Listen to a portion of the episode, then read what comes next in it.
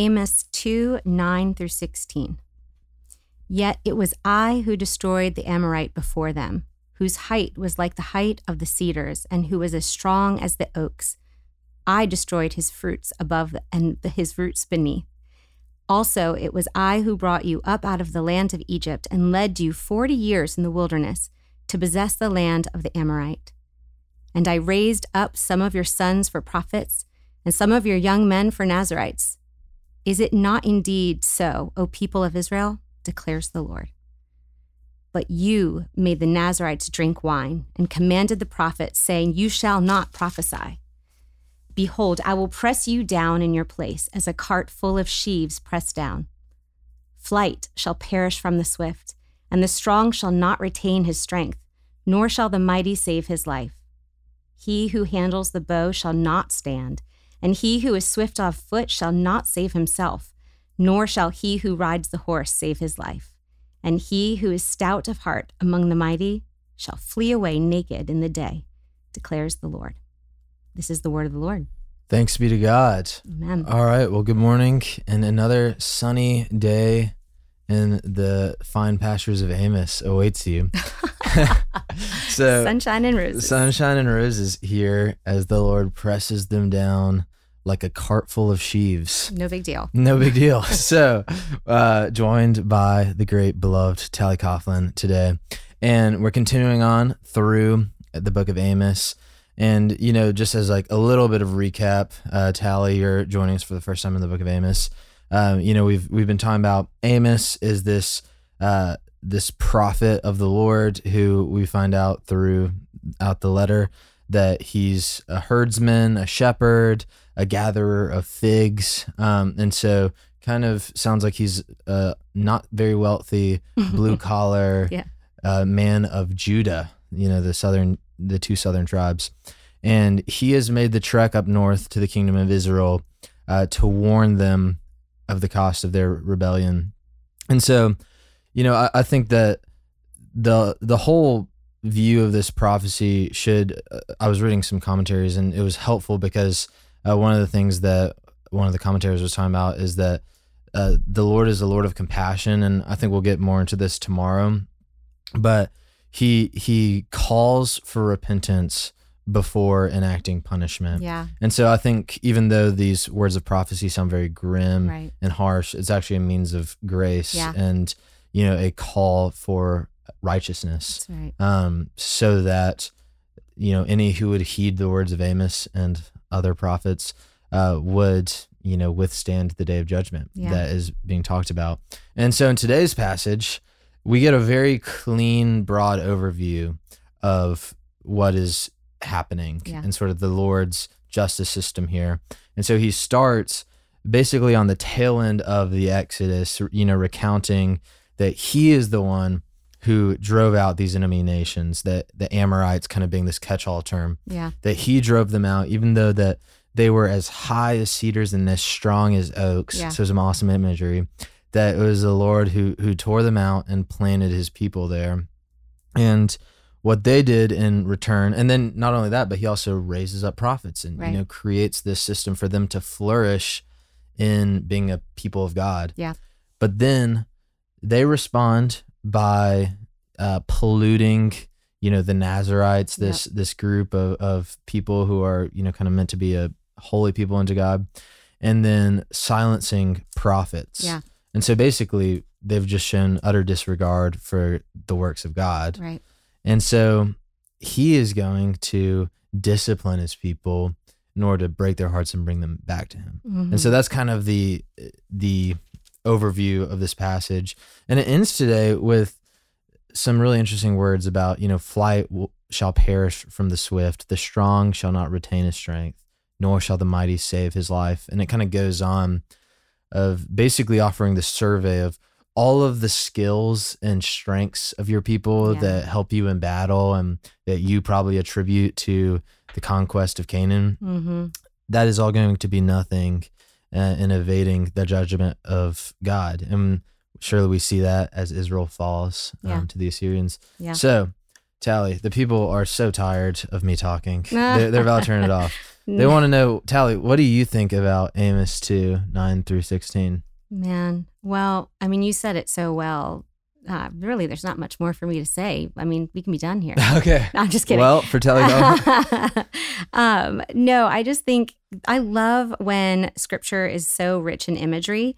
Um, Yeah, totally. We sometimes read it so quickly or listen so quickly that we don't pause and like close our eyes or close off distractions and imagine yeah. what these words may have meant because we don't live near cedar trees. We Yeah. don't know what the Amorites looked like and how they were fierce and mighty. Mhm. We also forget that the people of Israel were not a mighty people, Mm. that more or less their bodies were on the short stature, uh, you know, side of things. Yeah. And so we've got these this huge juxtaposition of something that we're not fully familiar with, um, unless Mhm. you've been in California and spent time walking among the cedars. Like yeah. we don't pause and think how giant these trees are Mhm. and that it's God who brings the tall and mighty and strong down. But then the very next verse, it's the weak that he brings up. Come on. So he's like tearing down what was strong and mighty and would probably cause great fear in the heart of an Israelite and brings up those who are weak and vulnerable and gave them land which they did not work to harvest. Mm. You know, the land, you know, flowing with milk and honey basically means that they were given land that was ready for a harvest. Yeah. They didn't have to work to have this bounty. And so God's reminding them, like, I did this, I brought you here. Mm. Um, it's really so sad to me, the whole part about them forcing the Nazarites to drink wine. You know, sometimes I think about the history of the people of Israel and there always being a remnant. Mhm. There always being, and we'll get to that in a couple days, um, what, about a part that God speaks that there's a bit of a, a toe or a, a part of a bed. We'll get to that yeah, later Yeah. of a remnant, but um, that these Nazarites were the moral backbone Mm. of the culture and they're forcing them to drink. Like, what perverse wickedness takes someone who has sworn to not drink Mhm. and then forces it upon them? yeah. Like, that's just such a an evil heart. Mhm. Um, and so I think that just shines light on the condition of where the people had landed by giving into idolatry at this point. Yeah. You know, I, I think that what you're hitting on is one of the massive themes of the Bible that is reiterated all over the Old Testament and the New Testament, which is this idea that God opposes the proud and gives grace to the humble. And, you know, there's a great beauty in that that's very obvious. Like, God is a God of the least. Yeah. He, he elevates the lowly, He raises up people out of the ash heap. But there's also a warning in that that we might not spend enough time on, which is that uh, we should be careful to exalt ourselves, and Mm. that that is the condition and nature of our heart is to Yeah. seek uh, self security and self exaltation. Uh, even if we dress it up in you know polite Mhm. sort of different mannerisms as we're very good at, and, and that's really what the people of Israel have done is that you know they're they're very happy to be out of the ash heap, very Yeah. happy to not be a slave nation Yeah. anymore. But no longer do they find security in fellowship with God, Mm. but you know, in military conquest. Right. And so much so that they're willing to actually pollute this covenant with God and pollute Yeah. these people who are like, the, as you were saying, the moral backbone, and instead trust in uh, fast men, strong Mhm. men, chariots, Things you can see. bows and arrows, things you can Mhm. see. And so we should see ourselves in this passage because uh, I certainly know that that is the inclination of my heart is oh, to sure. move past the gospel, to move past the salvation of God, um, and kind of delight in being a beneficiary of it, but not really be a participator in that gospel economy where the least is the greatest. And so it leads us to this verses 13 through 16, Yeah. uh, which is sort of the punishment section. And, you know, I, uh, uh, speaking of, you're talking about slowing down and letting our imagination open up. Uh, there's that image of I'll press you down in your place as a cart full of sheaves presses down.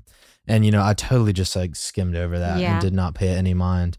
And then I was reading this uh, Minor Prophets commentary, and uh, the guy just he he really opens up that image of like a heavily loaded cart or wagon that is like breaking down into the Mm. dirt, and uh, you know, then that made me think of back when we were a mobile church, you know, we had like six Mm. trailers that were all Mhm. loaded up.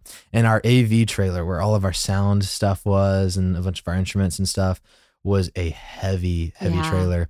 And since we were like mobile and not always super organized in Christ Covenant fashion, you know, sometimes we would be like, oh gosh, like, can someone who has a trailer hitch go grab that? And so it would be like someone driving like a Toyota Highlander or just Oh like kind of like a random mid-sized car Yeah. with a trailer hitch would like go hook up to it and their like back bumper would be like right off the ground. It was like it was pressing down. Oh, and it, it made me Yeah. love that image that Amos employs where it's like, gosh, that is such a guttural, like if you Mm-hmm. see a trailer like pressing Mhm. down on a car or I'm sure if you live in an agrarian society, like this wagon that's like crushing under the amount of things it's carrying. And um, basically, what that image is doing is it's flipping. It's saying that the oppressors will be oppressed. yeah, That those who are actually pressing down and crushing down the poor yeah, will be crushed and pressed down by God. yeah, And that there's no speed or strength Right. or battle skill that will exempt anyone from the ultimate justice of God. yeah. Absolutely. Well, and he's. I mean, it's so thorough. They not only are they going to flee, but they're going to flee away naked. I mean, Mm, that's in shame. yeah. Our bodies were meant to be covered. I mean, Yeah. scripture is very clear about, especially in the Old Testament law, like of the appropriateness of our bodies being covered. And Yeah.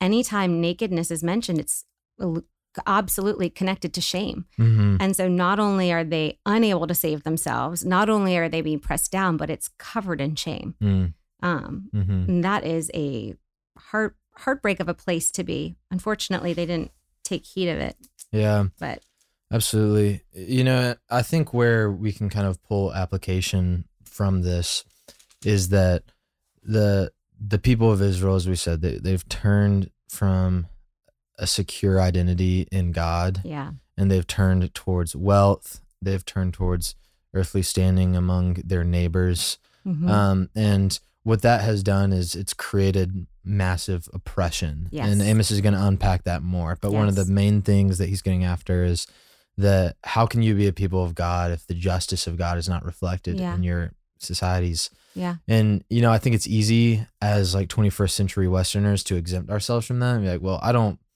own slaves or like oppress anyone. Um, but I think one, we should actually search ourselves about, you know, do our lives contribute to f- any forms of oppression and Mhm. greed? And we might be uneasily uh, shocked by what we find. yeah, But Oh, yeah, then on top of that, it doesn't just you don't just like wake up as this greedy, malicious person, but it's where Amos started. It's you see and experience the salvation of God, yeah, but you do not live into his ways. yeah, And instead you rest in earthly identity. definitely. You you are the recipient of so much Mm, lavishness from the Lord.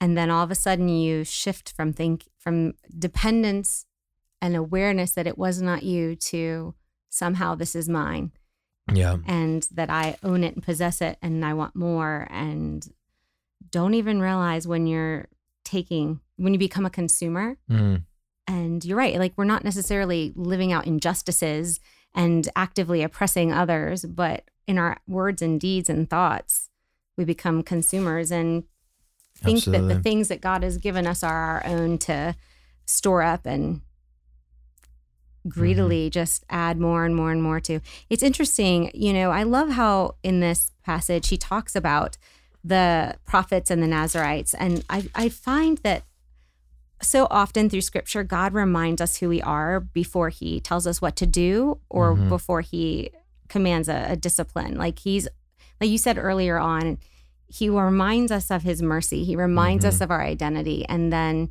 if- where obedience fails, he reminds us that there are consequences. And none of these things should be news to the people. mhm. Like these were the Levitical laws. They knew how they were supposed to treat the Nazarite. They knew how they were supposed to treat prophets. They knew how they were supposed to treat idolaters. Like this Mhm. This information wasn't new. Yeah. Um, but God in his mercy is reminding them. Yeah. I mean, even just mentioning Nazarite and the prophets is reminding them, oh, right, that was supposed to be different. And yet Yeah. here we are making Yeah. them bow down to our, you know, Yeah. our idolatry. So Absolutely. yeah. Absolutely. Man, well, great non convicting word Ah. from Amos today. Plenty more of those ahead. Um, so, for the great Tally Coughlin, this is Will Carlisle, and we will see you tomorrow on our daily rhythm. Thanks for listening to Our Daily Rhythm.